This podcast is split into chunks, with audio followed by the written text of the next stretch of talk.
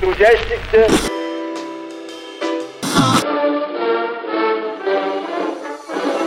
Что слушали великие предки. Личности.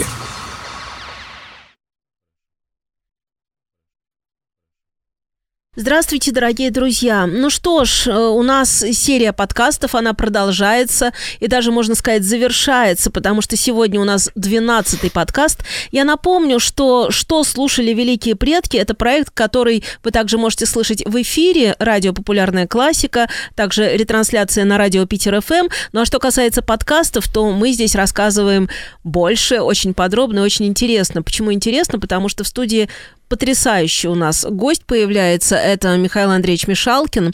И мы будем говорить сегодня о такой личности, как... Да, Иосиф Абгарович Орбели. Евгения, приветствую. Да. Человечище. О, матерый человечище. Ну, на самом деле, в первую очередь, конечно, его фигура ассоциируется со страшными блокадными годами, в первую очередь, для Эрмитажа. Ну, о блокаде, наверное, будем говорить чуть позже, касались мы ее уже. Но э, хотелось, так сказать, в первую очередь, что фигура и знаковая, и значительная, конечно, и не только для Эрмитажа. Ну и вообще-то Иосиф Абгарович, который прожил очень большую жизнь, и насыщенную, очень яркую, ну, во-первых, попал вот в такой, ну, мягко говоря, и сложный, и, конечно, по-своему яркий, вообще-то, этап жизни и России, и отечественной культуры, конечно, для Эрмитажа, ну, безусловно, да, это звезда, это, наверное, ну, все-таки один из самых вот таких ярких, запоминающихся, э, таких очень интересных директоров э, на этом посту. Ну, кстати, при том, что нельзя сказать, что, наверное, самое продолжительное у него было директорство в Эрмитаже, то он проводит, ну, точнее, нет, там в целом-то он проводит в Эрмитаже почти тридцать лет, ну, меньше значительно он, да, на посту директора оказывается. Родился на исходе девятнадцатого века, да, в Закавказье, в Кутаиси в тысяча восемьсот восемьдесят седьмом году. Ну, в Петербурге, э, да, еще в Петербурге именно Иосиф Абгарович Орбели появляется, ну, где-то вот ему там двадцать-двадцать три года, собственно говоря. Вот очень интересно, он э, с детских лет, ну, во-первых, с детских лет он, в общем-то, был знакомый именно, да, не понаслышке, с там целым рядом э, языков, восточный язык, ну, все-таки Кутаиси, да, закавказский город, ну, масса народа, все тогда, да, как-то э, разговаривали, общались, так что целый ряд, конечно, восточных языков знал он. Ну, наверное, на, в перспективу, конечно, да, его там рождение, происхождение... Место, где он проводит детство, конечно, предопределяет его самую главную э, интерес. Естественно, это культура э, Закавказья в первую очередь, да, это там и Грузия, и Армения, ну, в широком смысле вообще-то, да, вот этот вот ареал э, черноморский, в широком смысле, да, кавказский. Э, вот э, с детских лет он, кстати, овладевает целым рядом ну, таких навыков, профессий. Он же, собственно, был и там и немножко с мастером каменотеса знаком, там немножко со столярным. Вроде бы в детстве уже занимался набором. Кстати, со временем уже, ну, в Петербурге, да и в Ленинграде уже, собственно, будет, кстати, заниматься сам, набирать, в прямом смысле этого слова, учить вот, ну, своих там ближайших студентов, учеников, ну, вообще вот техники ручного набора, ну, имеется в виду типографского, конечно, вот, ну, потому что такое время мы там в России все равно немножечко запаздывало, да, и, в общем-то, до там еще уже тридцатых, по-моему, годов у нас в России включительно там все еще так немножко консервативно держалось, так что в прямом смысле, да, и старинные наборы еще оставались, и нужны были, ну, по меньшей мере, такие, знаете, знающие руки, люди, которые в состоянии были вообще-то вот с этой вот типографской техникой, да, старого ручного набора работать, но вот Иосиф Абгарович как раз этим занимался. Лично. Ну, учился, естественно, в Императорском Петербургском государственном университете, кстати. Учился одновременно и заканчивал сразу две кафедры. Ну, одна, собственно, историко-филологическая, да, вторая вот уже по восточному отделению, конечно. И, опять же, вот его интерес, ну, очень широкие, очень широкие направления сочетали, потому что здесь и ну, в широком самом смысле, да, и филология, и археология, и, конечно, литература древних, в первую очередь, народов, да, опять же, народов, и древняя литература Кавказа, и, кстати, да, в широком смысле такие изыскания в области, ну, сейчас вот модно говорить, да, культура, культурология. А далее вот как раз в университете-то он занимается под руководством Николая Яковлевича Марра. Он тоже сам по себе очень интересная фигура. Ну, тоже, кстати, человек, вот, родившийся там, часть жизни проведший в Закавказье. Но вот Николай Яковлевич Марр, да, напомню, какое очень интересное у него происхождение. Ну, у него там раньше писали... Мама грузинка, она не просто грузинка, она вообще-то из княжеского рода грузинского, это раз. А во-вторых, папа у него, вот у Марра очень интересный был. Он был шотландец по происхождению, значит, офицер там английского королевского флота, кстати, который был взят в плен во время еще вот той русско-турецкой войны, середины девятнадцатого века. Вот, ну, взяли в плен, остался, кстати, в России, никуда уже потом не стал уезжать, вот жил долгое время в Закавказье. Кстати, очень интересно, основал фактически, ну, первые, как говорят, там он, во-первых, он маленький там такой ботанический сад организовал, вот, и выращивал первые чайные кусты.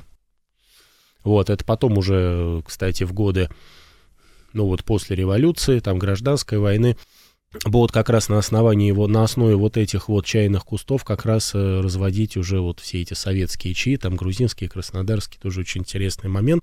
Ну, Николай Яковлевич Марр все вот всю жизнь сам говорил, что у него родители так и не выучили языка друг друга, не очень понятно, на каком общались, но опять же он вот был погружен в эту такую многообразную языковую среду, но впоследствии был действительно крупным филологом, там, философом, выступил с целыми рядом э, таких теорий по филологии. Ну, а самое-то главное, значит, Николай Яковлевич Марр, Иосиф Абгарович Орбели, они еще до, э, задолго, кстати, не только до революции, до начала Первой мировой войны, они отправляются как раз в Закавказье, они изучают э, древности и, в частности, раскапывают э, они, значит, древняя столица армянского царства.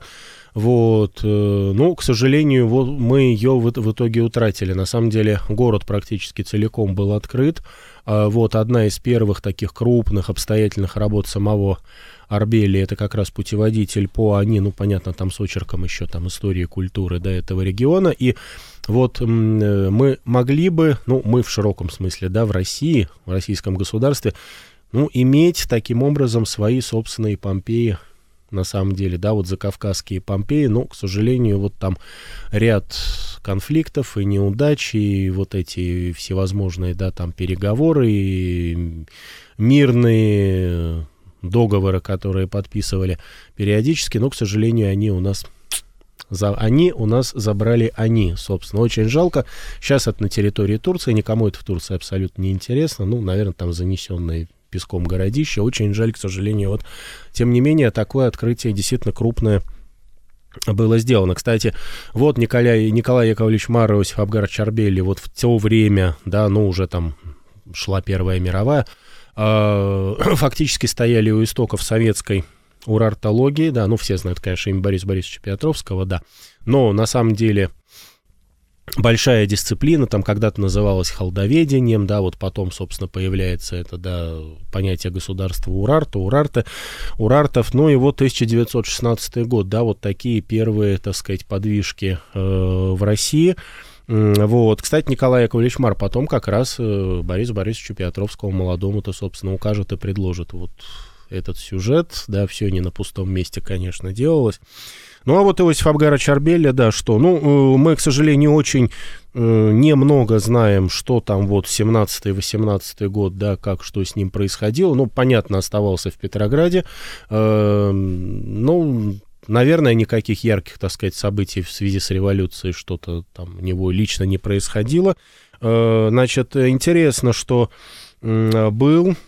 Вот уже в тысяча девятьсот девятнадцатом году Иосиф Абгарович секретарем вот комиссии Мы немножко об этом всем говорили. Вот у нас была встреча, посвященная Луначарскому. Ну, так вот, в комиссии, которая основывает Луначарский как раз по делам музеев, вот там Иосиф Абгарович подвязается и в качестве секретаря. В тысяча девятьсот двадцатом году вот, собственно, он приходит в Эрмитаж, да, причем, ну, напомню, такой странный, сложный, ну, хотя по времени не очень большой период, это, ну, как бы сказать, Эрмитаж без Эрмитажа, ну, потому что тоже уже говорили мы, напомню, что, э, ну, во всяком случае, к тысяча девятьсот семнадцатому году э, коллекция, большая часть коллекции была эвакуирована, значит, э, и вот как раз там только на исходе как раз тысяча девятьсот двадцатого года, собственно, принимается решение и постепенно начать возвращение, ну, то не все, все, не все вернули, значит, основных художественных коллекций, картинной галереи в первую очередь, но вот обратно в Петроград, в Эрмитаж, ну, то есть Иосиф Абгарович Орбели в такой очень, ну, и сложный, интересный для Эрмитажа период, в общем-то, там появляется, ну, очевидно, присутствуют при вот такой, да, реэвакуации Эрмитажа, ну, понятно, да, тогда никто и предположить не мог, не задумывались, что вот придется, ну, и людям этого поколения так широко ему самому, ну, принимать и еще одну, точнее, организовывать сначала еще одну эвакуацию, да, потом принимать такое возра- возвратившиеся экспонаты обратно в музей. А вот, ну, скажите, да, пожалуйста, вот а, такие вещи, когда происходят, например, вот он становится секретарем, да, в этой комиссии и прочее, это судьбоносные вещи, как вы думаете, или это все-таки закономерно? Ну, потому что все же человек уже занимается э, в той или иной мере всем этим, и понятно, что он ищет э, ну, какую-то работу, какое-то место своего применения именно близко э, к Эрмитажу, скажем. Это судьба или это не могло быть иначе? Ну, наверное, немножко по-разному могло сложиться, да и складывалось в это время. Там немножко другое есть. Да, тут, в общем, явно недостает каких-то вот деталей. Ну, я бы сказал, что они, в общем-то, редко когда там вот или как-то запоминаются, или отражаются. Но вот, к сожалению, Иосиф Абгарович Орбели вот мемуаров не оставлял. Очень жаль, честно говоря, было бы интересно. У нас как раз про него большой пласт таких очень интересных э, там сведений, наблюдений. Вот в мемуарах как раз Бориса Борисовича Петровского, да, ну, понятно, все там не все, далеко. А, дело в том, что к началу революции Орбели молодой, он же как раз уже был членом э, вот тогда еще императорской археологической, по сути, э, там, императорской археологической комиссии, он же стал одним из первых членов вот этой образованной новой, ну, как так образно можно сказать, да, штаб-квартира, ну, уже российской, советской археологии, то есть государственная, там, сначала российская, потом государственная академия истории материальной культуры, вот об этом речь, и э, у него там были знакомые, вот я говорю, его учитель, очень весомая на тот момент фигура, Николай Яковлевич Марр, там и Сергей Федорович Альденбург, вообще вот в это время э, в Петрограде такой очень мощный, ну, круг, да, кружок не очень подходит, но круг э, востоковедов, причем, в общем, весь Восток так или иначе вот нашими отечественными дореволюционными учеными охвачен, ну, направление очень перспективное, вот как раз, по сути, э, эти люди, они... Кстати, подвязаться будут в том числе в Эрмитаже, они как раз налаживают, вот у нас есть такая, да, вроде бы проблема, ну, как это из нее делают проблему, не было там никакой проблемы на самом деле, но вот отношения, да, новой власти, там, советского правительства, интеллигенции, да, в том-то и дело, что как раз, э, ну, львиная доля, во всяком случае, вот тех самых, да, ученых, и в том числе востоковедов и академиков, да, в общем, такой старой школы, э, ну, не то, что они... прям поддерживают советскую власть, они поддерживают свою науку. Понятно, что вот власть поменялась, но власть еще, мы говорили тоже, напомню, что власть-то во всяком случае официальная, на первых порах советская, она же ведь всячески э, подчеркивает вот такое свое заботу, свое покровительство вообще отечественной там науки, культуры.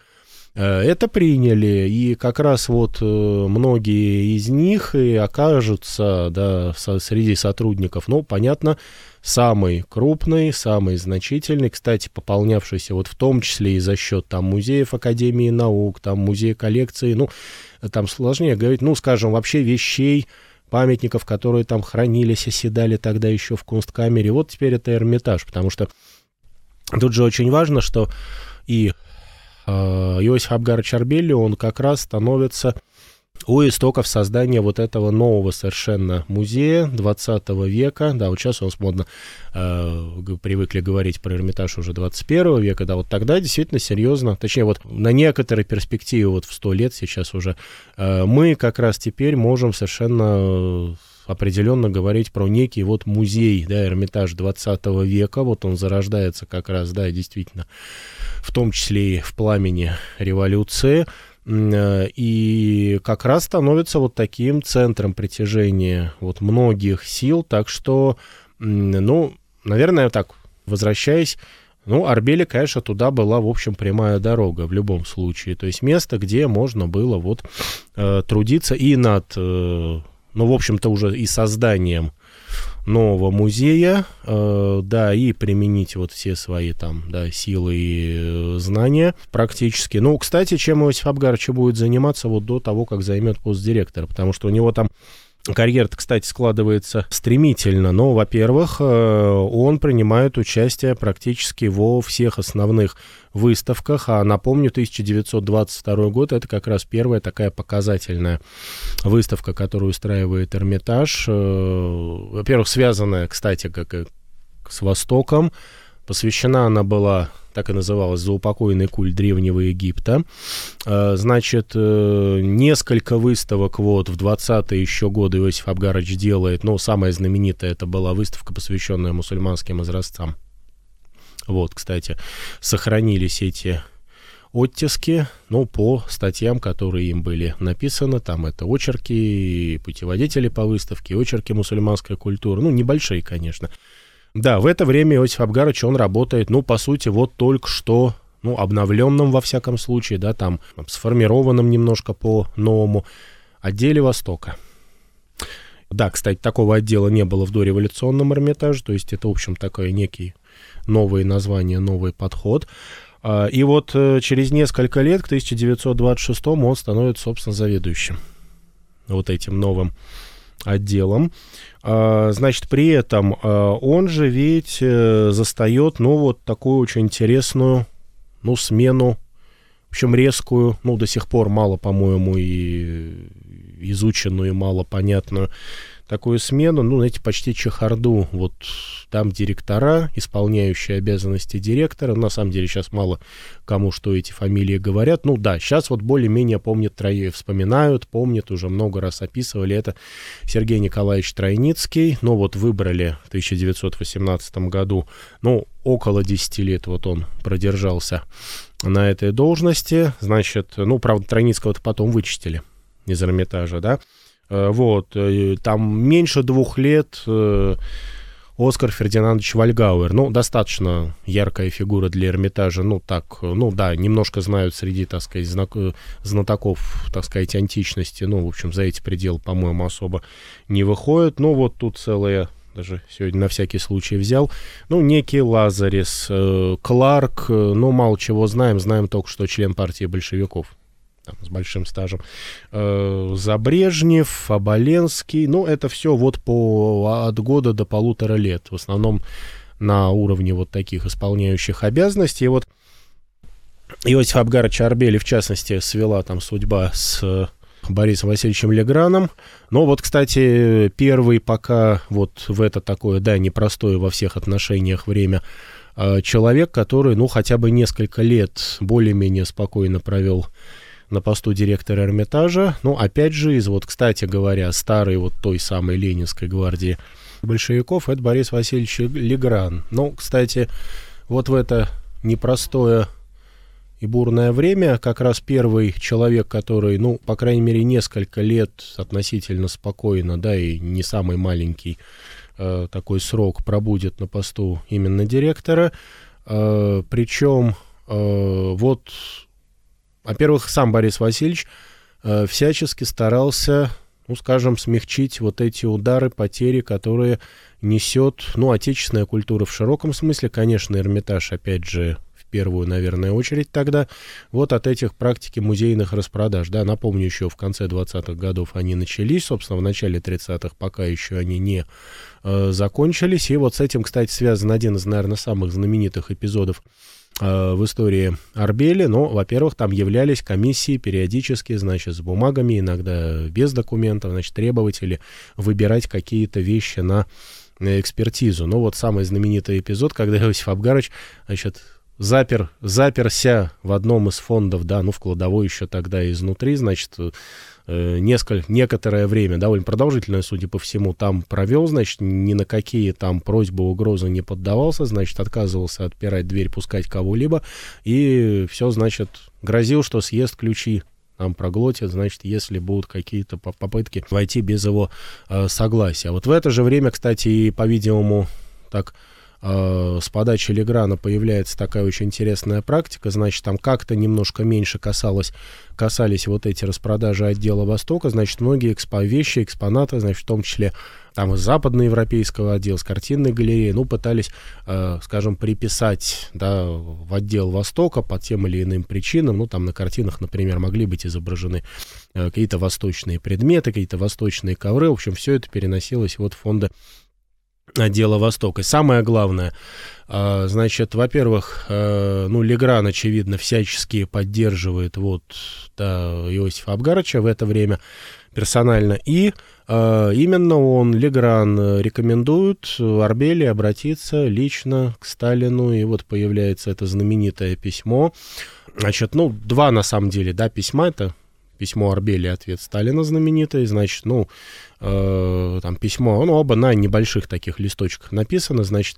Иосиф Абгарович Орбели что пишет, это тысяча девятьсот тридцать второй год, значит, Иосиф Абгарович обращается к Сталину, описывает свою вообще многолетнюю деятельность там в качестве ученого, описывает, значит, труды его и его коллег вот из отдела Востока, значит, над большой экспозицией, вот там главный такой э, камень преткновения, значит, вот эту экспозицию решили разоря... начать разорять постепенно, но поскольку из нее экспонаты под... понадобились, потребовались, и э, Орбели пишет, э, да, ну, во-первых, что пришли какие-то люди, непонятно чего требуют, и в результате, да, в общем, портят труд многих лет. Во-вторых, предлаг... просят у Сталина, да, встречи, такой аудиенции с предложением, значит, хотя бы кратко посвятить его, но лично вот э, в курс вот этой деятельности.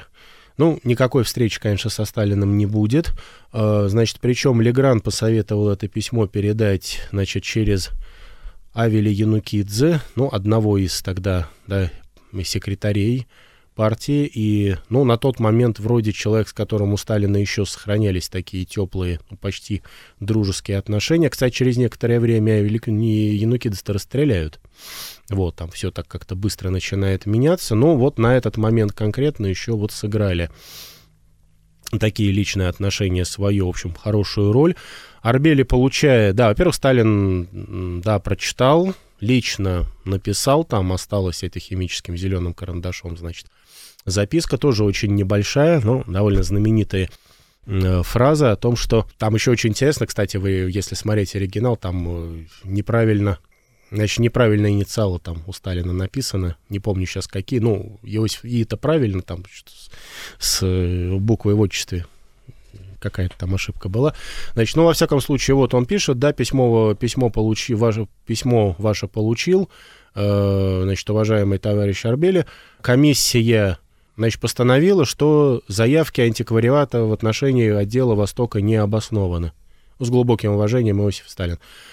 Ну, получается, что, э, значит, Сталин формально хотя бы отделу Востока и Эрмитажа вот дает такую, да, индульгенцию, но вот как раз, да, в больших даже масштабах там продолжается эта политика по, да, такой перенесению вот фонда отдела Востока разнообразных экспонатов, да, как бы вот они э, на некоторое время обладали правом неприкосновенности. Кстати, вот как раз очень скоро э, Легран уходит и рекомендует вместе, вместо себя в тысяча девятьсот тридцать четвёртом году как раз Орбели, ну вот, в качестве подходящей кандидатуры для директора Эрмитажа. Но вот такое восшествие уже, да, в главной роли Иосифа Абгаровича, тысяча девятьсот тридцать четвёртый год. Ну и, собственно говоря, продолжается, ну, в первую очередь, вот э, это его деятельность по, во-первых, да, спасению, сохранению коллекций музея. Э, второе, ну, вот еще рубеж самый, двадцатые-тридцатые годы, это, конечно, становление вот того Эрмитажа, да, музея двадцатого века, мы уже говорили, который мы, в общем-то, знаем. Кстати, там очень интересно, роль сыграет и то, что, ну, в это время, во всяком случае, ну, и где-то вплоть, наверное, даже до... Где-то вплоть там до, наверное, семидесятых годов прошлого века. Это вот такой вообще золотой век, ну, российской, да, уже советской, конечно, археологической науки. Это масса экспедиций. Это вот как раз многочисленные экспедиции э, по, ну, вот различным регионам тогда уже сформированного Советского Союза. Ну, в общем, такие в самых удаленных, отдаленных уголках действительно бывали. Это, конечно, масса открытий, это, конечно, масса находок. Вот многое в это время привозят и оседает как раз в фондах Эрмитажа. Вот в начале тридцатых годов там продолжается все еще вот это, э, ну, скажем, да, пере...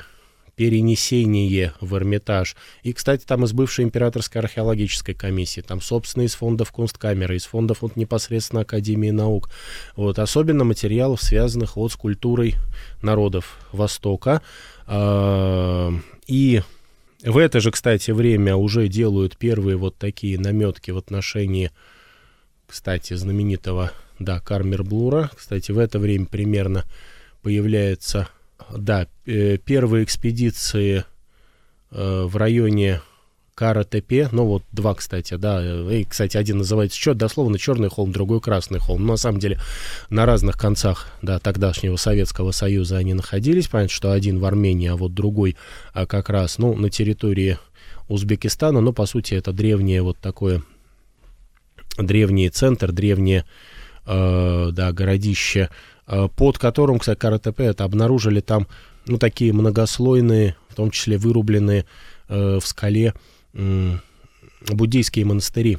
Но вот как раз э, вспоминал потом, вот, по-моему, Борис Борисович Петровский потом немножко вспоминал, что много-много-много десятилетий спустя, вот когда стало можно, э, значит, э, постепенно возвращались, открывали вот эти полевые дневники, вот еще... Там чуть ли не двадцатых годов, ну, начало тридцатых во всяком случае, значит, вспоминали вот об этих первых разведках и как раз, ну, в частности, раскопки Каратепе только, так сказать, начнут по-настоящему, возобновят там что-то вот не раньше пятидесятых годов. Уж двадцать лет, кстати, там шли работы. Еще очень важный момент, это, конечно, э, такая... Ну, реорганизация, в смысле перестройка эрмитажных зданий. Ну, напомню, что до тысяча девятьсот тридцать седьмого года в стенах Зимнего дворца, да, который, ну, опять же, вот вроде бы как еще там в тысяча девятьсот восемнадцатом году передавали Эрмитажу. На самом деле там не все так сразу, не все так было, да, просто и гладко. Но вот уже в тридцатые годы как раз действительно уезжает вот этот музей революции, его переводят, как раз все мы хорошо знаем, в особняк Кшесинской. Значит, во всяком случае, эти помещения передают вот теперь уже Эрмитажу, да, официально, окончательно. И вот с архитектором Сивковым как раз, ну, фактически вплоть до войны, там где-то несколько лет занимая, значит, Орбели ходит, обходит, смотрит, значит, что можно... Там, переделать, что можно построить, что лучше разобрать, да, как э, подготовить, ну, для выстав э, всевозможных, ну, экспозиций, точнее, да, в первую очередь, там, бывшие жилые апартаменты и парадные залы э, Зимнего дворца. Вот сравнительно недавно, кстати, мемуары Сивкова как раз были выпущены в Эрмитаже. Ну, он как именно архитектор, да, профессионал об этом пишет. Кстати, вот самое знаменитое, наверное, все, все ходят, да, не все задумываются. Это Сивков переход, конечно. Значит, то есть который был построен, да, на месте между Новым Эрмитажем и Зимним дворцом. Значит, там что-то пробивали, особенно на территории Малого Эрмитажа, значит, что-то именно строили. Значит, там в результате оказалось, там убрана стена одного из бывших выставочных залов Нового Эрмитажа, ну, кстати, в котором, вот, судя по акварелям и описаниям девятнадцатого века, скорчившийся мальчик Микеланджело когда-то был давным-давно выставлен. Значит, был образован, кстати, вот на месте бывшего, бывших там кухонь, буфета, египетский зал, всем хорошо известный. Но, правда, окончательно пришлось вот там в двадцатые годы, уже в конце двадцатых начали, и, в общем-то, в тридцатые годы, ну, почему-то так немножко не стали останавливаться, значит, там, мягко говоря, расчистили вот все бывшие жилые апартаменты, ну, превратили, правда, их вот в так или иначе полезные для музея, да, выставочные помещения.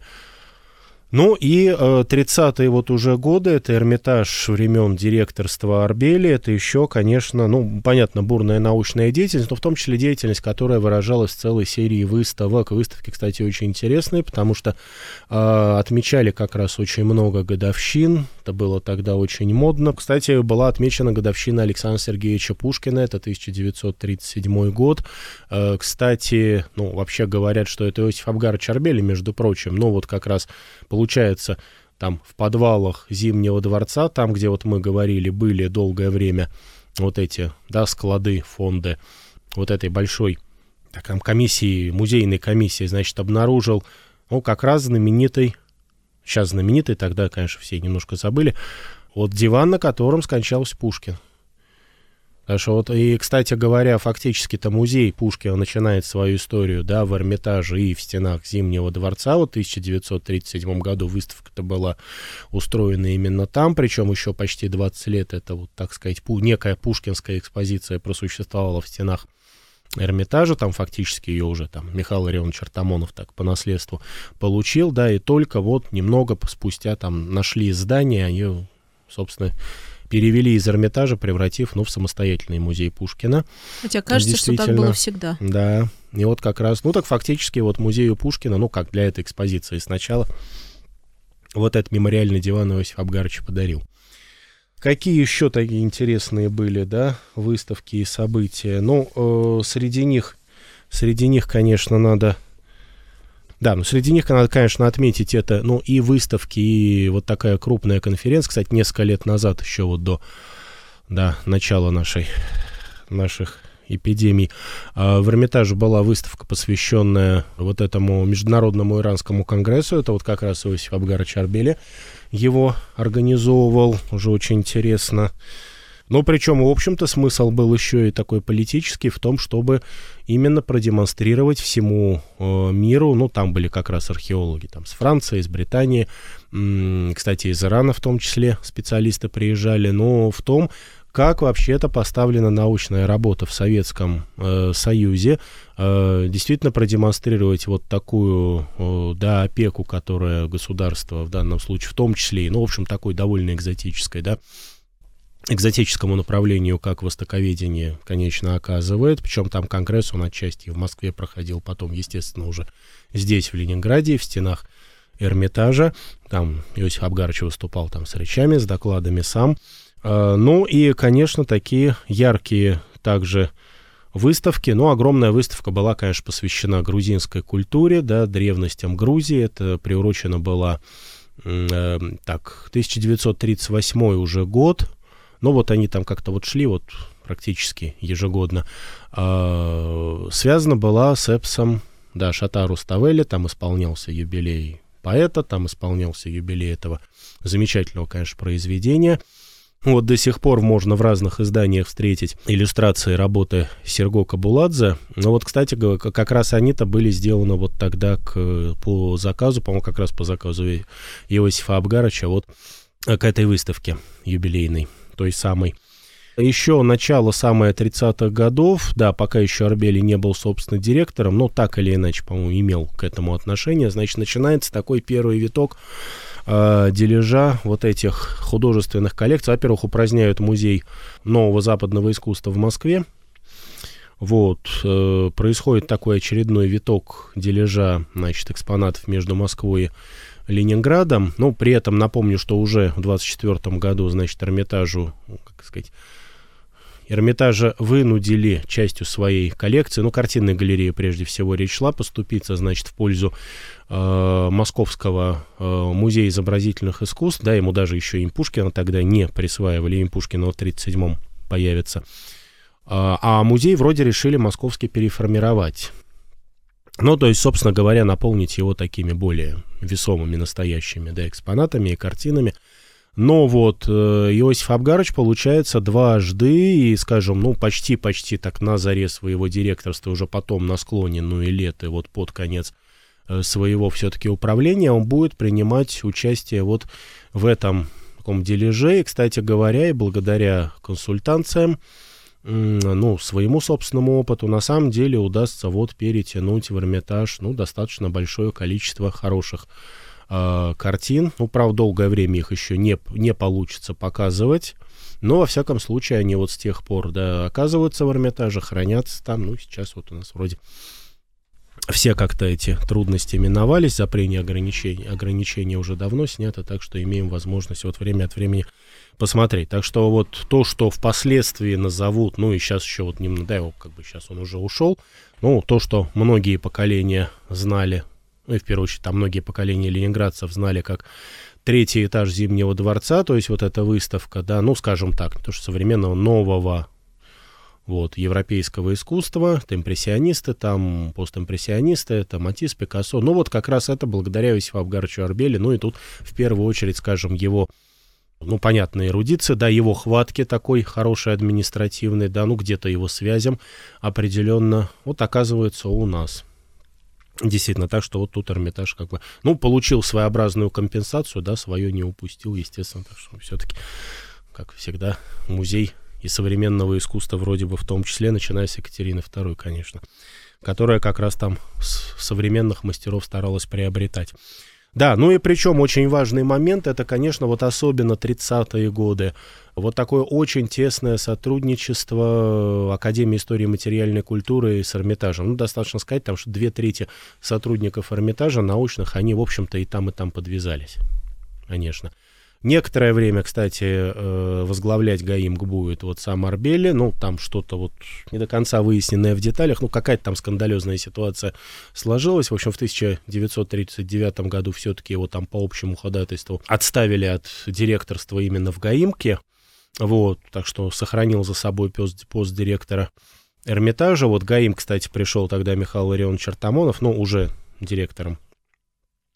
Вот, и такой вот действительно был золотой век, золотой период в истории Эрмитажа. Он очень здорово пополнялся вот этими археологическими коллекциями. Ну, фактически вот то, что сейчас, да, так можно до сих пор образно назвать там первый этаж Эрмитажа. Ну, конечно, это вот огромные фонды, огромные экспозиции, археологии. Вот то, что как раз собиралось специально и в тридцатые годы, и, в общем, благодаря, да, инициативе Иосифа Абгаровича Орбели.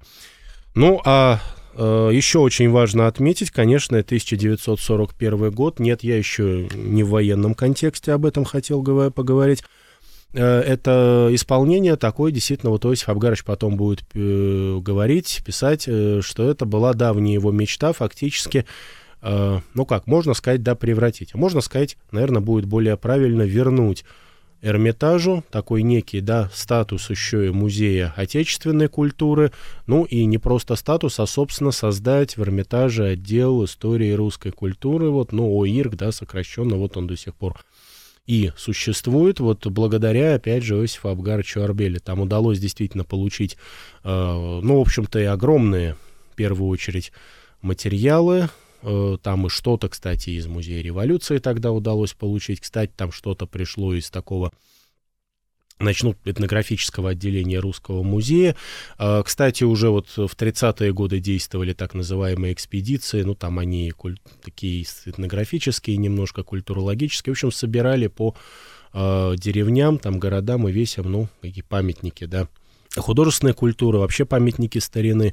Так что вот в тысяча девятьсот сорок первом году, кстати, символично, вот буквально незадолго совсем до начала войны, действительно, вот принимается это решение, формируется такой замечательный в Эрмитаже отдел. И все благодаря Иосифу Абгаровичу Орбели. Ну, следующий этап, конечно, такой и тяжелый, и страшный, это Великая Отечественная война, но вот тоже, наверное, даже, наверное, так это не в порядке сомнения, а, наверное, как здорово, что Эрмитажу повезло, вот, что такой директор стоял во главе его вот в такое действительно э, тяжелое время. Потому что, во-первых, Иосиф Абгарович сумел заранее договориться, подготовить, ну, все не все, все никогда, наверное, почти невозможно, но основные материалы для подготовки эрмитажных коллекций на случай эвакуации, конечно.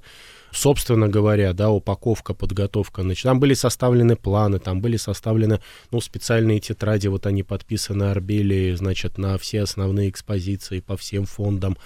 Значит, ну, там инвентарные номера, конечно, главным образом указывались, экспонатов.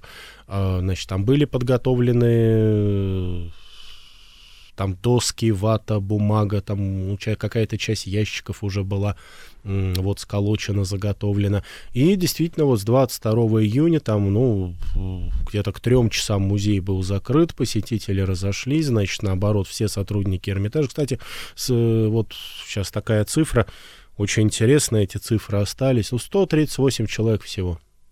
Вот, да и меньше, потому что, естественно, там с началом войны...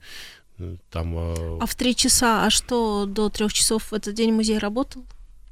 Ну, да, где, ну где-то, да, вот до трех. Но, ну, так немножко позже же получили сообщение-то о начале войны, то есть там что-то это, ну, все отмечено, там, по-моему, в двенадцать часов уже вот было официальное извещение, да, вот постепенно началось, пока, понятно, пока то да сё, пока там договорили, объявили о том, что музей начинает закрываться, пока разошлись, в общем, к трем часам были мобилизованы все сотрудники, были приглашены, пока еще была возможность, вот профессиональные упаковщики, там и с Ленинградского фарфорового завода в том числе. Ну и вот началась эта тотальная подготовка к эвакуации. Ну, два, правда, эшелона только успели. Ну, хотя только как. Это огромная коллекция. Это, ну, примерно, ну, как сказать, да, говорят, большая половина Эрмитажного собрания была эвакуирована. Ну, кстати, вот очень интересно, практически полностью ситуация повторилась, как и когда вот, да, двадцать лет назад, когда там немножко в четырнадцатом и вот два раза, два этапа в семнадцатом году делали эвакуацию. Ну, тогда, правда, в Москву на этот раз. Ну, вот все вспоминают, описывают, что пока ехали, даже не очень понятно было, куда именно держ... лежит путь. Но, в конце концов, да, оказались... Ну, тогда в Свердловске, да, и сейчас Екатеринбург э, снова. Кстати, по, кстати, вот по иронии судьбы, некоторая часть тогда эрмитажных коллекций разместилась, ну, вот в подвалах того самого знаменитого Ипатьевского дома. Вот, ну, сейчас мы знаем, его уже не существует, уже почти сорок лет, да. Э, вот, тогда вот он принял на себя еще и вот такую роль, да, спасения, сохранения эрмитажных собраний. И, конечно, вот начались эти страшные месяцы. Но, кстати, тут очень важно, что Иосиф Абгарович Орбели, он фактически возглавил такую, ну, не просто... Да, повседневная борьба, конечно, была, но некую, не просто научную жизнь, а некую вот, вот такую, да, жизнедеятельность, скажем. Потому что надо было показать, что Эрмитаж, ну, несмотря на войну, несмотря на эвакуацию основной части коллекции, да, несмотря на то, что сейчас пока в нем нет никаких посетителей, что, собственно, музей живет, и там было многое, там, конечно, была и научная сфера. Вот э, в Эрмитаже как раз э, в тысяча девятьсот сорок первом году прошли в осажденном городе вот эти два знаменитых научных заседания, юбилейные заседания, ну, которые, кстати говоря, и были-то запланированы заранее. Потому что сорок первый год, вот опять же в контексте, значит, изучения культуры Востока, это вот юбилей Низами, юбилей Наваи. Но дело в том, что Иосиф Абгарович Орбели настоял, по крайней мере, на том, чтобы они были отмечены. Там даже, говорят, ну, сделали небольшую выставку, как бы, как бы для своих. И вот девятнадцатого октября, кстати, так символично, да, у нас вообще девятнадцатого октября день открытия лицея, ну вот что-то лицей, по-моему, как раз тогда не очень отмечали, да, ну отметили юбилей Низами. Вот десятого декабря юбилейное заседание, посвященное Наваи, э, проходит, ну, на первом этаже, они возле вот Иорданской лестницы устраивали, по-моему, нет, одно из заседаний было устроено, собственно, в зале бывшего Государственного совета, то есть на первом этаже в Старом Эрмитаже. Ну, вот э, такие действительно... история. Да, Иосиф Абгарович пережил вместе с Эрмитажем и городом вот эту вот страшную зиму. Собственно говоря, только в марте тысяча девятьсот сорок второго года его там по решению это принималось на, значит, высоком уровне, его было решено эвакуировать. Вот его и, кстати, Бориса Борисовича Петровского тогда вместе эвакуировали в итоге в Ереван. Но, кстати, вот в Ереване Иосиф Абгарович Орбели вот в эти, казалось бы, да, военные э, годы, он же организовывает Ереванскую академию наук. Да, кстати, становится ее первым директором, что вот такое вот очень интересное у него достижение оказывается. Кстати, вот очень интересно, в Ереване как раз и были прочитаны первые такие и доклады, и воспоминания вообще-то о том, что происходит, происходило вот в Ленинграде в годы блокады. То есть вот. По свежим следам. Ну, что-то потом, угу. вот Борис Борисович Петровский писал, что-то, конечно, он включил э, уже много лет спустя в свои мемуары, вот страница моей жизни, но, говорит, правда, вот совсем оригинальная рукопись, она оказалась утеряна, ну, по крайней мере, вот в Ереване об этом так было рассказано, да, что происходит. Кстати, тридцать первого декабря тысяча девятьсот сорок первого года Иосиф Абгарович как раз дел, э, его приглашает, он выступает на... радио, судя по всему, на радио вот в районе Новой Голландии. Mm. Похоже. Ну, во всяком случае, путь описан. Они как раз шли с Борисом Борисовичем Петровским от Эрмитажа по Адмиралтейскому проспекту, но вот как раз в ту сторону, да, на запад. Кстати, очень, э, э, так сказать, символично. Они, кстати, попали под обстрел и по дороге туда, и обратно, но вот... снаряды не тронули. Уже очень важно. Да, ну и э, следующий этап — это возвращение уже в Ленинград, да, и восстановление Эрмитажа, потому что вот сорок, во-первых, сорок четвёртый год, это время, когда начинают постепенно, да, залечивать какие-то самые тяжелые раны. Это время, когда, опять же, благодаря энергии Иосифа Абгаровича Орбели, Эрмитажу позволяют там получить, ну, необходимые материалы э, для, ну, собственно, архитектурного, в первую очередь, да, такого ремонта и восстановления. Э, ну, хотя вообще-то, по счастью, конечно, Эрмитаж настолько страшно, как наши пригородные дворцы, он не пострадает.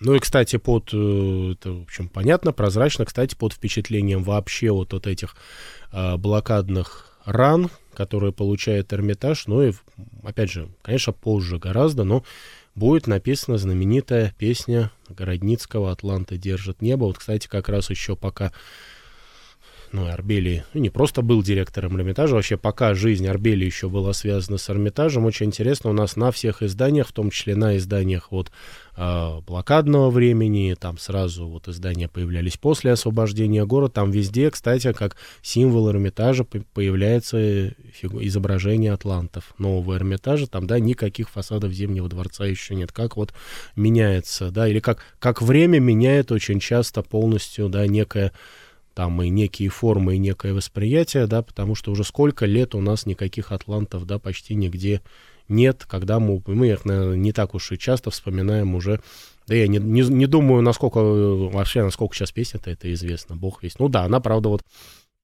некоторое время стала официально признана там гимном Эрмитажа, ну, а вообще сейчас уже там и бог весть, ну, тем не менее, вот тогда, да, вся первая половина еще двадцатого века это, да, атланты нового Эрмитажа являются символом музея, да, сейчас уже сколько, ну вот, ну еще не полвека, ну лет сорок точно. Да. Символ музея — это фасад Зимнего дворца, конечно. Вот, полностью все э, поменялось. Да, по инициативе Иосифа Абгаровича, значит, еще э, в тысяча девятьсот сорок четвёртом году открыва, делается, открывается большая выставка, там она заняла немножечко, там и даже анфиладу старого Эрмитажа, главное, Малый Эрмитаж, обе галереи, вот павильонный зал, были представлены экспонаты, пережившие в стенах э, музея, да и в подвалах музея всю войну.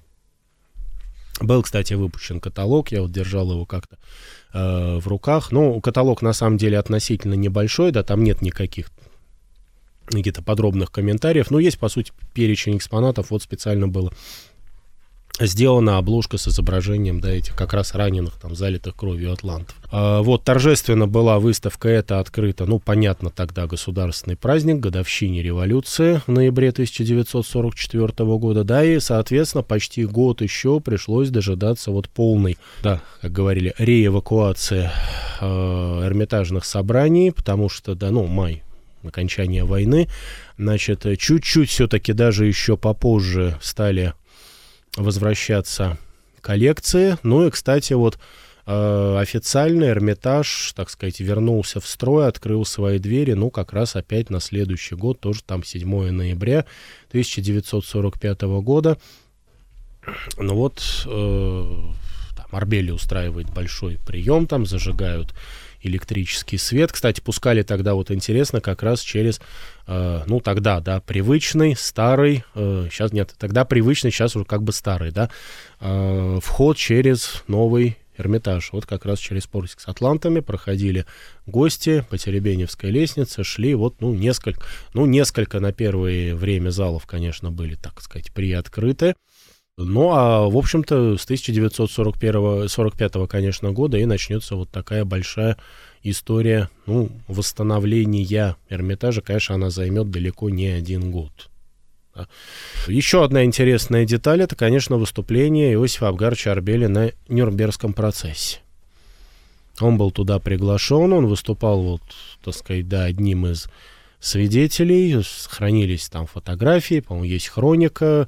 Ну и вот этот знаменитый вопрос, один из вопросов, наверное, который ему задают, да, насколько он разбирается в артиллерии, значит, что он там может якобы, да, судить о том, насколько интенсивно обстреливался Эрмитаж. Он там замечательно совершенно дает, как всегда, ответ. Реп, его был такой, что, ну, я же хорошо видел, что в соседний, да, сколько снарядов попало, ну, если не в Эрмитаж, к счастью, да, не в Эрмитаж, но рядом с Эрмитажем, и сколько там в соседние военные объекты, ну, говорит, тут легко понять, да, и без особой подготовки вообще, вот в этих пределах, говорит, я артиллерист.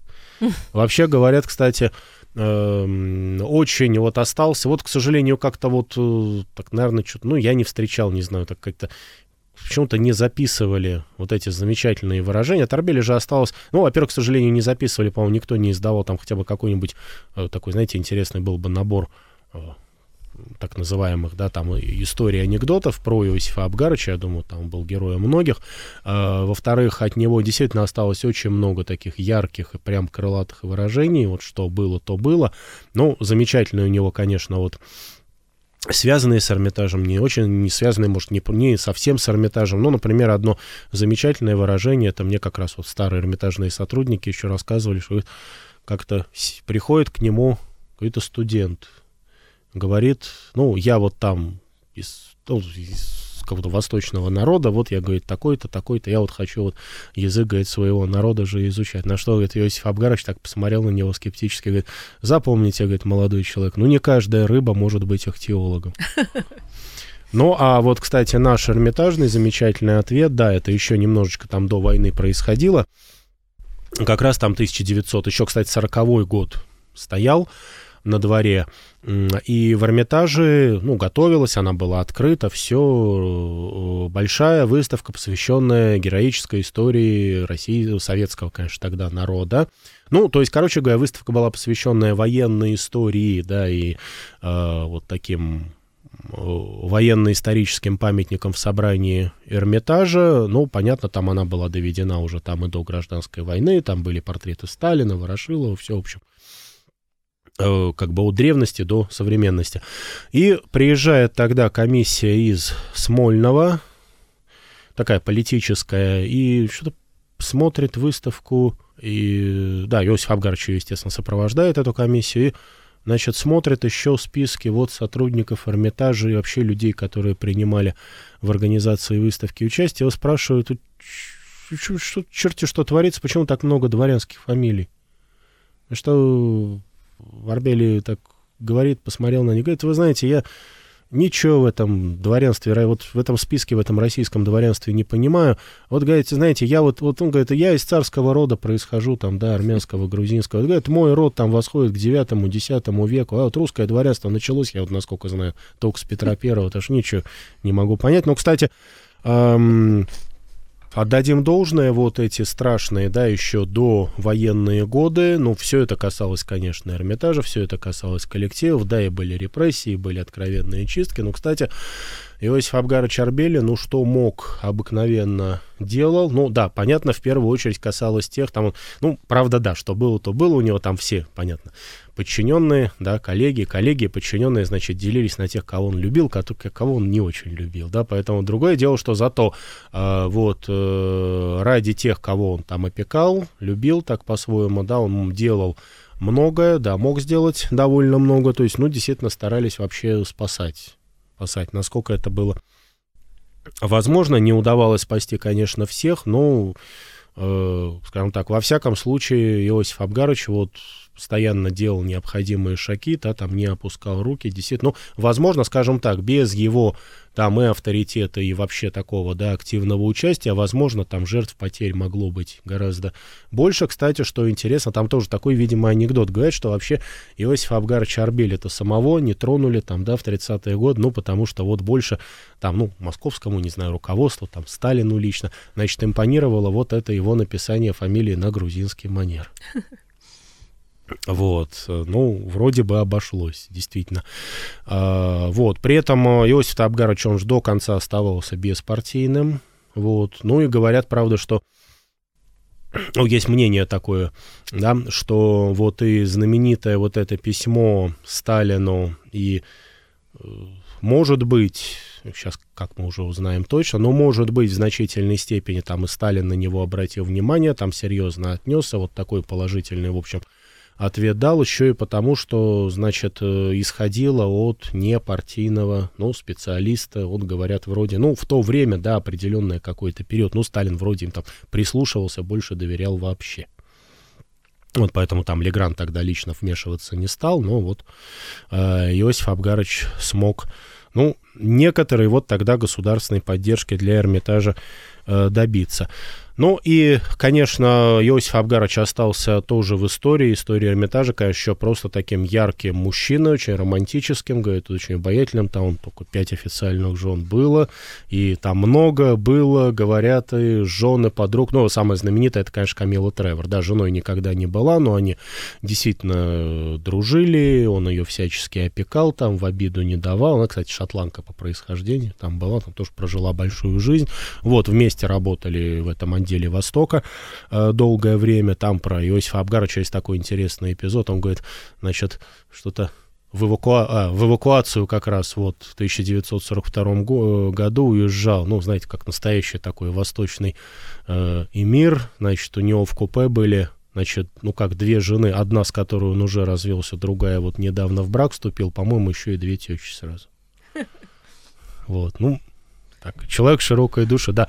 Он же вернулся, у него там очередной роман был в разгаре, но вот, вот Антонина Изергина, в конце концов, там его очередной женой стала, но вот и даже этот сын их появился, Дмитрий Иосифович Орбели, ну, недолго, сравнительно, очень недолго прожил, действительно, короткая жизнь оказалась. Вот. Антонин, кстати, Изергина, вот, говорят, в том числе, значит, так сказать, поддерживала руку Иосифа Абгаровича уже вот и в тысяча девятьсот сорок восьмом году, когда вот говорили, немножко был очередной вот этот вот виток, да, дележа, коллекций.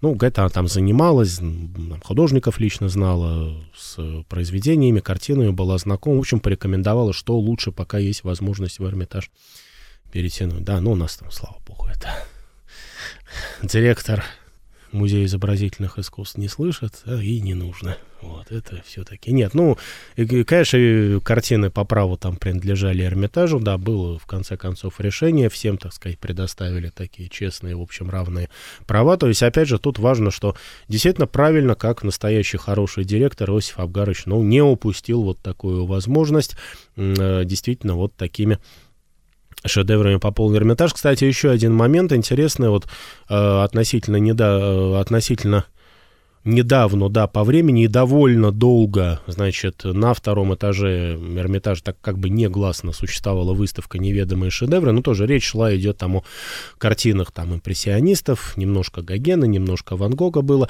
Значит, это тоже наши трофеи, к счастью, не отданные на пустом месте. И, кстати, принято это в Эрмитаж именно Иосифом Абгаровичем Орбели. Это еще вот там осень тысяча девятьсот сорок пятого года. Ну, что ж, это, э, скажем так, конечно, очень незначительная, но скорее вот она имеет... Ну, во-первых, она, конечно, имеет такой культурный, такой неприходящий, да, смысл, значение. Она, конечно, хоть в какой-то, не, пускай небольшой мере, может быть, больше морально, ну, послужила м, такой компенсацией за вот эти страшные, да, раны и страдания, которые там город, Эрмитаж, страна понесли в Великую Отечественную войну. Но вот, опять же, инициатива Иосифа Абгаровича здесь была. Вот финал, к сожалению, его вот э, такой истории в Эрмитаже, такой он, в общем-то, странный и, ну, где-то непредсказуемый, в общем, очень печальный. Причем э, печальный уже тем, что как-то не было как бы какого-то драматич... даже драматического финала. Да, была его отставка. Э, причем, в общем-то, не очень понятно, почему, как бы вот... Ни за что, ни просто. Но единственное, у него была такая, говорят, вот вспоминают, и там Борис Борисович Петровский немножко описывал, то есть, ну, человеком Иосиф Абгарович был действительно э, и активным, и взрывного темперамента, да, и, э, ну, понятно, что он долгое время провел, да, так сказать, на разных руководящих постах, да, ну, было определенное, так сказать, видение своего, ну, тут, наверное, не столько положения, наверное, еще авторитета. Ну, очень часто говорят, да, вот у него и манера, причем и с вышестоящими, и с представителями там власти, она строилась на скандалах постоянно. Очень часто, говорят, подавал в отставку. Действительно, так или иначе, много вот скандалов. Вот немножко коснулись скандала в, скандала в ГАИМ в тысяча девятьсот тридцать девятом году. Ну, это какой-то вот... Э, крупного масштаба, было много таких, ну, не столь, может быть, заметных, не столь значительных, но много. И вот тысяча девятьсот пятьдесят первый год, август месяц, ну, то ли какие-то там претензии были со стороны, вот, ну, скажем, да, там руководства из Смольного, то ли действительно какие-то начались, бог весть, разногласия. Но, во всяком случае, Иосиф Абгарович демонстративно, причем в очередной, говорят, раз э, подал в отставку, но вот... Отставку, а, а, ее вот на этот, а на этот раз отставку приняли, да, ну, нет, ну, то есть были такие ситуации, когда, да, там объяснялись или его действительно упрашивали, то есть отставку не принимали, ну, вот почему, говорю, странно, но все-таки теперь за плечами этого человека был еще, да, и спасенный Эрмитаж в годы Великой Отечественной войны, не помогло, вот, пятьдесят первый год, ну, почти как будто все забы- было забыто уже так быстро, и вот... Э, да, отставка была принята. Кстати, э, на как раз здании Эрмитажного театра у нас есть эта замечательная мемориальная доска, как раз посвященная памяти Иосифа Абгаровича Орбели. Он же там э, и, так сказать, получил в свое время квартиру. Ну, сейчас, естественно, там никаких жилых комнат не сохранилось. Там давно уже один из фондов там, нашего современного э, Эрмитажа. Но когда-то, да, вот... Много лет он провел там, кстати, там интересно, квартира-то вообще-то была, э, топилась-то только печами, что дрова надо было запасать еще там в пятидесятые, в начале шестидесятых годов. И э, вот там вспоминают, он говорит, старался, хотя это, наверное, было почти невозможно, вообще старался не проходить мимо, ну, наверное, не вообще Эрмитажа, мимо вот этого директорского подъезда, ну, очевидно, там переходил сразу на другую сторону. Набережной, наверное, шел так. Это причем, уже потом, да? Да, вот с тысяча девятьсот пятьдесят первого года. Ну, очевидно, и больше он уже и в Эрмитаже, да, никогда до конца жизни не бывал. Но, кстати, десять лет еще было у него, да, впереди, так сказать, впереди-то вообще нет. Он тоже по-своему не опускает руки, они не пропали даром для него и, может, в большей степени для... такой ленинградской науки, потому что в это время он как раз э, развертывает большую деятельность по такому и восстановлению вот этого Института восточных рукописей, по, э, в общем-то, собиранию, э, да, восточных манускриптов. Кстати, это ему удается, вроде вот, как ни странно, да, вот вроде сейчас вот распрощались с ним в Эрмитаже, а тут же, ну, в общем, вроде даже поддержку властей некоторую там находит ли, добивается, ну, во всяком случае, там зеленый свет дали, то есть все удалось, значит, в стенах, ну, географически, да, филологического факультета э, там был реанимирован этот Восточный институт, был создан этот Институт восточных рукописей, кстати, потом его э, пере, переведут, ну, вот он до сих пор, там табличка есть, э, в одном и том же здании, на одной половине это ГАИМка, а другая половина Институт восточных рукописей. Вот это он как раз, Орбели, был создан. Значит, ну, естественно, до конца своих дней Иосиф Абгарович преподает на Восточном э, факультете. Вот, до февраля тысяча девятьсот шестьдесят первого года. Кстати, вот еще очень интересно, значит, последние его годы и вообще последняя крупная работа — это, ну, там и изучение, и раскопки на территории, значит, некоего э, монастырского комплекса Ахтамар.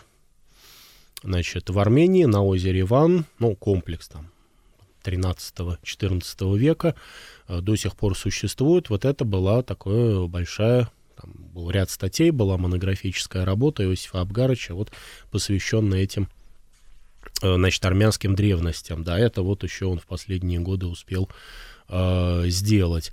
Но вот в феврале тысяча девятьсот шестьдесят первого года его э, не стало. Ну, вот, к сожалению, да, памятник, там небольшой бюст есть вот только на его могиле, увы. Вот, ну, ладно, будем считать, что и вот улица Орбели, да, ну, понятно, что там в честь его э, старшего брата в большей степени названа, но все равно приятно, да, в Эрмитаже вспомнить, что, во всяком случае, его фамилия увековечена вот в названии одной из улиц, хотя, на самом деле, там очень интересное вообще-то было семейство, там, по-моему, пять было братьев Орбели, ну, мы-то Иосифа Абгаровича хорошо знаем, ну, или хотя бы лучше всех, да, знаем, был вот замечательный там военный хирург Левон Абгарович, был там довольно рано ушедший из жизни Рубен Абгарович, кстати, один из э, э, таких ученых, который вот как именно естествоиспытатель, да, физик изучал, например, рукописи и изобретения Леонардо да Винчи, он еще там в тридцатые годы очень интересную статью написал. Вот. Так что вот такое действительно очень яркое семейство. Ну да, вот мы знаем там семейство Бенуа, Шарлемани. Вот так что у нас целое семейство Орбели. Ну, в общем, такое поколение оказало все замечательные люди. Ну, в разных областях, да, там такой общественной деятельности, и науки, и культуры. Вот оставили заметный след. Ну, понятно, там Иосиф Абгарович у нас, так сказать, да, наше все. Иногда да. Я думаю о том, что удивительно для Петербурга, для Петербурга очень много всегда делали люди, которые приезжие. Правда же? Начиная, не знаю, от архитекторов и завершая, но это правда так. Совершенно То есть этот город, он, он действительно как-то открыт ко всем. При всей своей закрытости, снобизме, как иногда говорят, и, казалось бы, он должен по-другому себя вести, но при этом есть какая-то вот эта потрясающая открытость. Ну, как сказать, что-то... Что-то открытость — это немножко, наверное, не то, скажем так, но вот ну, как назвать? Есть такая хорошая способность, да, у города собирать э, людей, которые, да, могут много чего дать, да, и главное у них из этого все там забрать и выжить. Ну да, есть такое, действительно-то. Ну или так, что есть, то, что есть, то да, есть. Да. Огромное спасибо. И э, я напоминаю, что «Что слушали великие предки», так называется проект, и вы можете слушать его целиком. Мы еще рассказываем о музыкальном фоне. Мы говорим о том, что слушал тот или иной деятель искусства, государственный деятель, о котором идет речь, вот какой музыкальный фон сопровождал, может быть, какие-то любимые произведения и так далее, так далее. Это уже в эфире радио «Популярная классика» и радио «Питер-ФМ». Я благодарю еще раз нашего эксперта Михаила Андреевича Мешалкина, эксперт Эрмитажа, младший научный сотрудник. Большое спасибо. Ну и будем продолжать. Да, обязательно. Спасибо, Евгения.